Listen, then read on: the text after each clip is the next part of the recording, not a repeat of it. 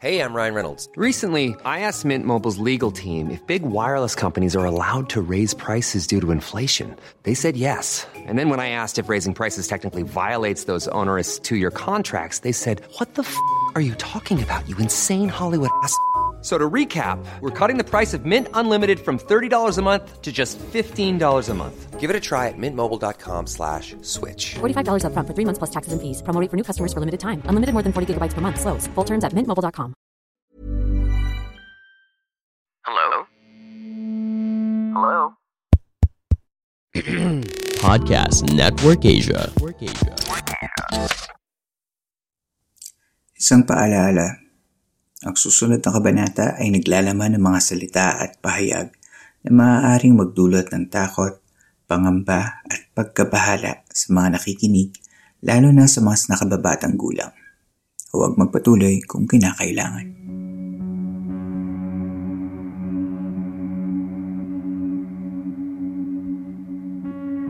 Inihahandog ng Philippine Campfire Stories ang San Telmo Society. Isang koleksyon ng mga totoong kwento at karansan tungkol sa kapabalaghan at tiwagan. Ngayong gabi, samahan niyo ako at pakinggan natin ang dalawang tampok na kwento. Ang unang kwento ay mula kay Jervis ng The Bachelor's Podcast. Nababasahin naman sa atin ni City Boy ng The Stories I Wish You Heard podcast.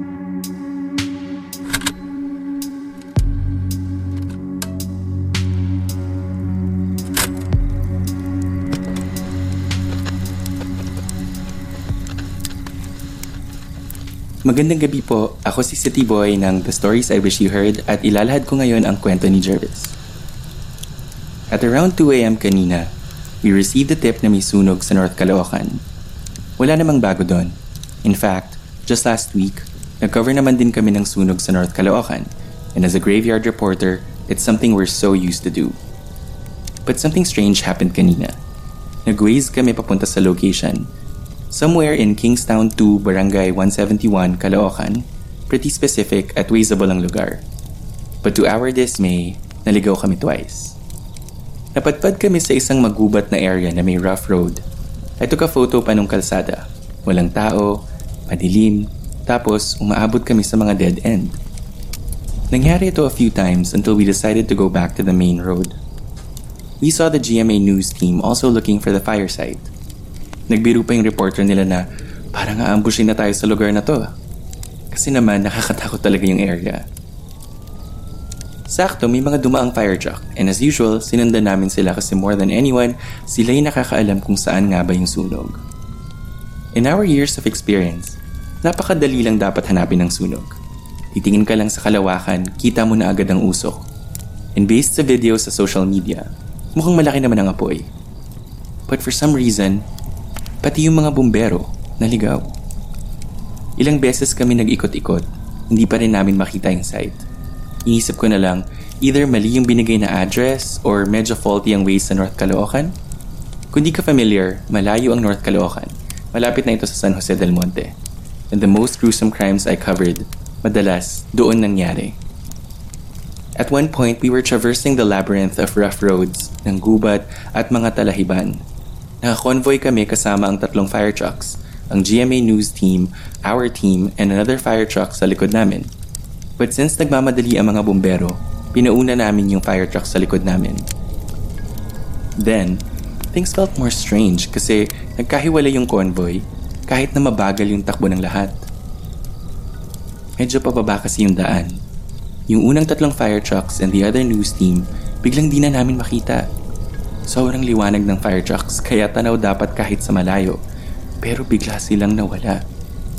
Sobrang dilim lang. Tapos, may bahagi ng kalsada that branches out. Pwedeng kumanan, kaliwa o dumiretso. Pero walang trace kung saan kami dapat sumunod. So biniro ko na yung crew na magbaliktad na kami ng damit kasi naliligaw na kami. Nag-ikot-ikot pa kami with the fire truck na pinauna namin till we saw yung mga nauna naming kakonvoy. Pero weird thing, hindi pa rin namin nararating yung sunog. That time, tumawag na kami sa BFP Caloocan at sabi nila fire out na yung sunog. At dahil madilim, malayo at wala daw nasaktan, we decided to go back to divert to other assignments. Medyo tumagal pa kami doon kasi nagkarga pa ng tubig yung ibang fire truck. But in short, for the first time, di kami umabot sa site. Kakalimutan ko na sana itong botched coverage na ito until ikinuwento ko sa family ko yung incident. I showed them the photo I took nung naligaw kami sa kawalan. I'm sure walang tao around kasi 3am na and literally, it's in the middle of nowhere.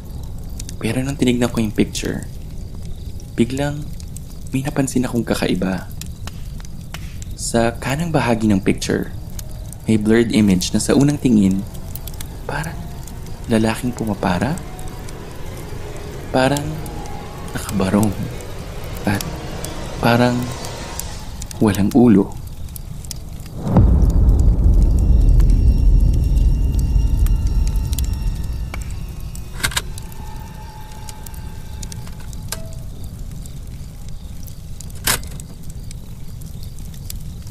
May mga pagkakataon na hindi natin maipapaliwanag at maiintindihan.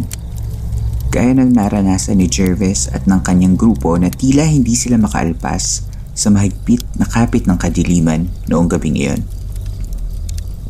Wala namang mawawala kung susubukan natin ang mga sinasabi ng matatanda gaya ng pagbabaliktad ng ating damit kung sakaling tayo ay maligaw. Sa makabagong panahon kung saan ang mundo ay kampante nating nakagisnan dahil sa teknolohiya, ang kwento ni Jervis ay isang paalaala na marami pang mga bagay sa ating pag-iral ang hindi pa natin nakikita o nararanasan. Lakas ng loob, talas ng isipan, at iba yung pag-iingat. Yan lamang ang ating mga tanging sandata. Sa ating pagbabalik, isa pang kwento ang ating maririnig mula sa ating mga kasama sa San Telmo Society. Hey, it's Paige DeSorbo from Giggly Squad. High quality fashion without the price tag. Say hello to Quince. I'm snagging high-end essentials like cozy cashmere sweaters, sleek leather jackets, fine jewelry, and so much more. With Quince being 50 to 80% less than similar brands. And they partner with factories that prioritize safe, ethical, and responsible manufacturing. I love that. Luxury quality within reach. Go to quince.com slash style to get free shipping and 365 day returns on your next order. Quince.com slash style. Hey there, it's Michelle Norris. I'm host of a podcast called Your Mama's Kitchen. When I travel, I'm usually looking for a way to find a taste of home when I'm not at home. And one of the things I love to do when I am at home is entertain. And Airbnb allows me to do that. When I was in California recently, I rented a house that had a great kitchen. And when we were sitting around the table, we we're all thinking, we're in someone else's house. Someone could be in all of our homes as well. If you have a home, but you're not always at home, you have an Airbnb. Your home might be worth more than you think. Find out how much at airbnb.com/slash host.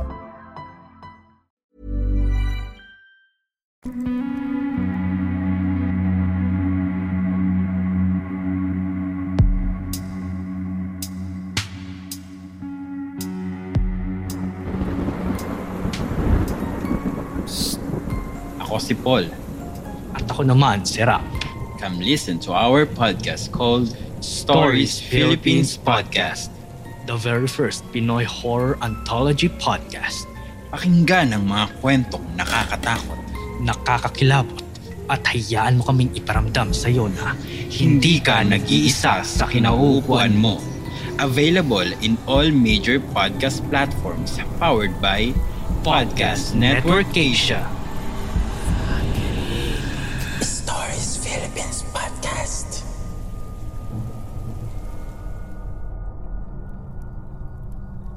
Sa pagpapatuloy ng Philippine Gaffer Stories.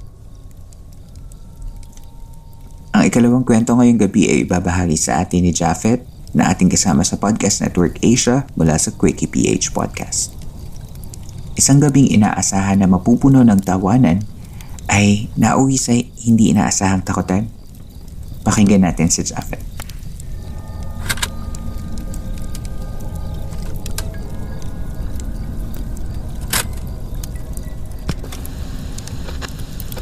Hi, ako si Japheth at ito ang aking kwento. Early 2000, pauwi na kami noon galing sa isang bundok sa Quezon Province kung saan kami nag-team building. Hindi naman talaga ako dapat ang kasama pero hindi pinayagan yung kaklase ko kaya pinagpilitan niyang ako na lang.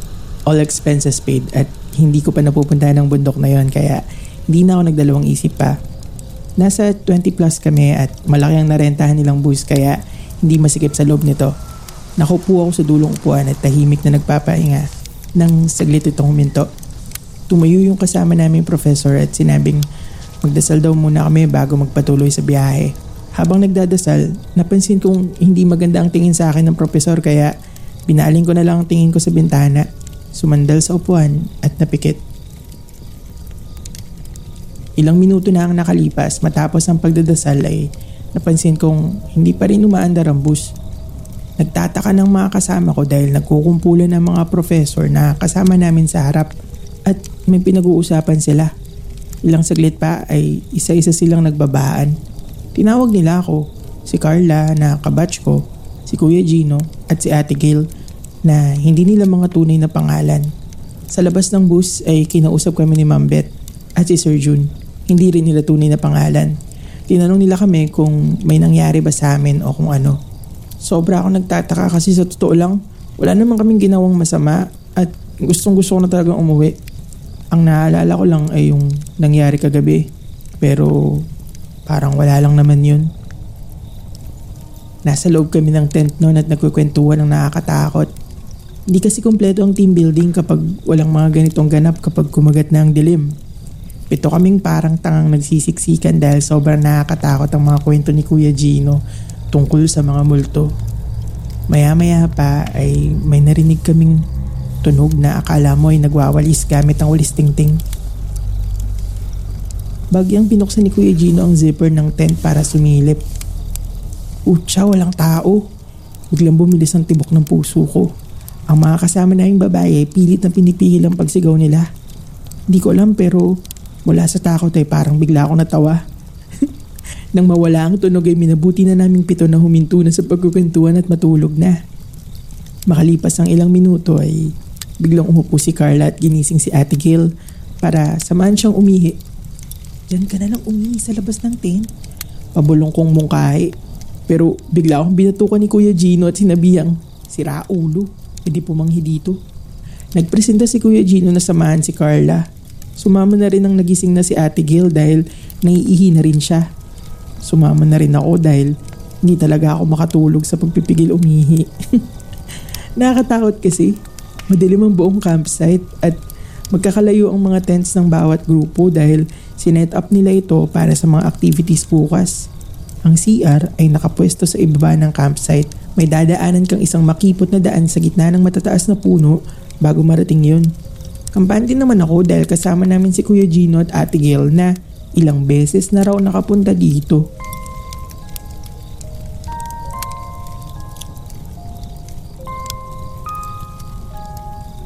Bago tayo magpatuloy ay gusto kong kumustahin ang grupo sa likod ng Kumu. Kumu is a Pinoy live streaming app where you can connect with Filipino streamers and celebrities. Gamitin lamang ang aming link in the description note of this episode at i-download nyo na ang Kumu app. See you there!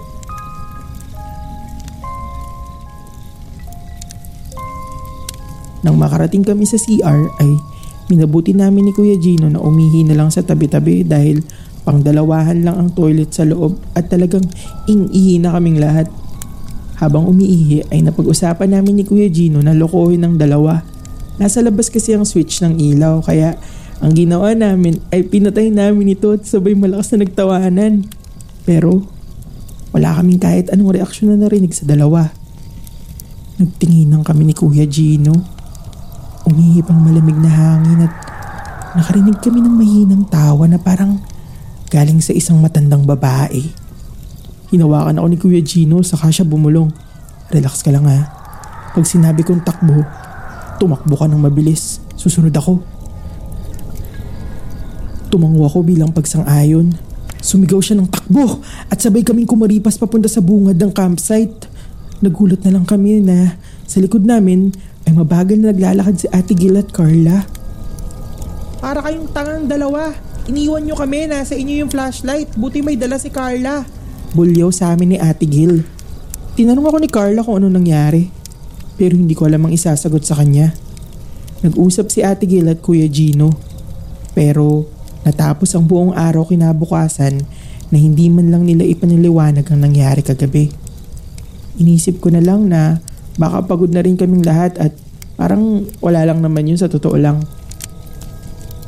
Habang nasa labas kami ng bus at kinakausap ni Ma'am Beth at Sir Jun ay nagsalita si Kuya Gino. Humingi siya ng tawad sa kanila Sinabi niya na kagabi raw noong prinank namin si Ate Gail at Carla ay nakita niya si Aling Iris, yung dating caretaker ng camp na nasagasaan sa malapit na highway. Nakita niya raw itong pigil na tumatawa habang nagtutusok ng walis tingting sa likod ko. Pagkatapos niyang sabihin niyo na hindi ko napigilan ng sarili kong tumawa hanggang hanggang sa magdilim ang lahat.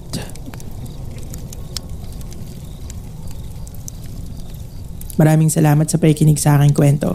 Hanggang dito na lamang po. Hanggang sa susunod.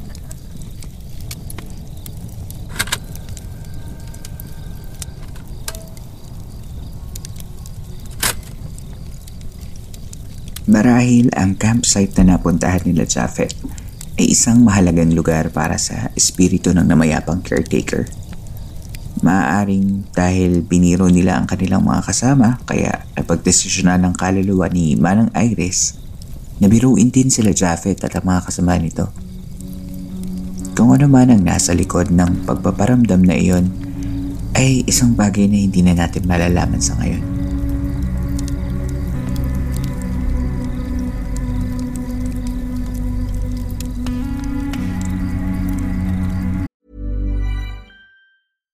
Hey, it's Paige DeSorbo from Giggly Squad. High quality fashion without the price tag. Say hello to Quince.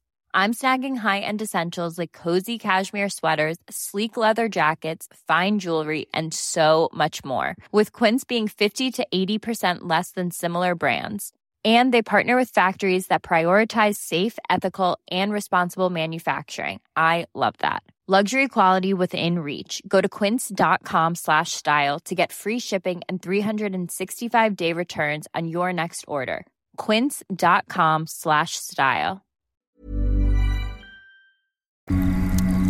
Inyo pong nasubaybayan ang isa na namang kwento ng Philippine Camper Stories ating segment na San Telmo Society. Salamat kay Jervis at kay City Boy sa pagtatampok ng unang kwento ngayong gabi. Maaari ninyong mapakinggan ang The Bachelor's Podcast at The Stories I Wish You Heard Podcast sa Spotify at kung saan man kayo nakikinig na inyong podcast. Gayon din sa Japheth, salamat sa pagbabahagi ng iyong kwento. Si Japheth ay parte ng Podcast Network Asia at maaari niyo siyang mapakinggan sa Quickie PH at Cruising PH. Sana ay nakatulong kahit panandalian ang pakikinig ninyo upang maipahinga ang inyong mga sarili laban sa mga problema sa labas ng campsite na ito. Mapapakinggan ninyo ng libre ang mga nakaraang episodes ng Philippine Campfire Stories sa Spotify at kung saan man kayo nakikinig ng podcast. Kung gusto ninyong magbahagi ng inyong true horror stories, ay maaari niyong isubmit ang inyong kwento gamit ang sarili niyong voice recording o kahit i-email lamang sa campfirestoriesph at gmail.com. Kung naibigan ninyo ang mga kwento natin dito, maaari nyo rin akong suportahan sa pamamagitan ng pagsali sa ating Patreon page. Doon ay nagbabahagi ako ng mga karagdagang post na maaari nyong mapanood kapag kayo ay nag-subscribe. Magpunta lamang sa patreon.com slash campfirestoriesph. Kung di naman kalabisan ay hinihiling ko sana na i-click ninyo ang follow button sa Spotify upang malaman ninyo kung mayroon akong bagong episodes. Maaari nyo ring i-follow at i-like ang ating mga social media accounts sa Twitter at Campfire Story PH at sa Facebook page na Philippine Campfire Stories. Kung gamit ninyo ay Apple Podcast, inihiling ko na kayo ay makapagbigay ng review na maaari ko ding ibahagi sa mga susunod na episodes. Ang mga reviews at ratings ay nakatutulong upang mas makilala ang isang podcast at magiging daan nito upang mas Tumami ang makaalam ng mga kwentong Pilipino. Ang Philippine Camper Stories ay miyembro ng Podcast Network Asia at powered by Podmetrics, ang pinakamadaling paraan upang kumita sa pamamagitan ng podcast.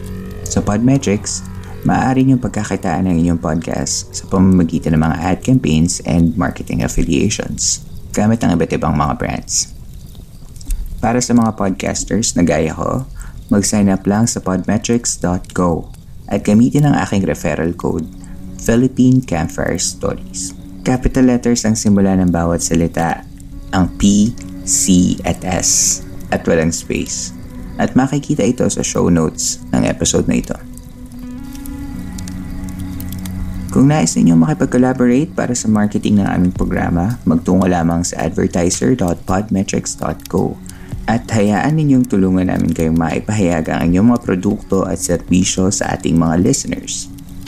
Nais kong tulungan ng mga tatak at produktong Pilipino dahil naniniwala ako na gaya ng mga kwento natin dito sa Philippine Campfire Stories, mahusay ang tatak lokal. Muli, maraming maraming salamat po sa pakikinig. Hanggang dito na lang po tayo ngayong gabi at sa susunod nating kwentuhan.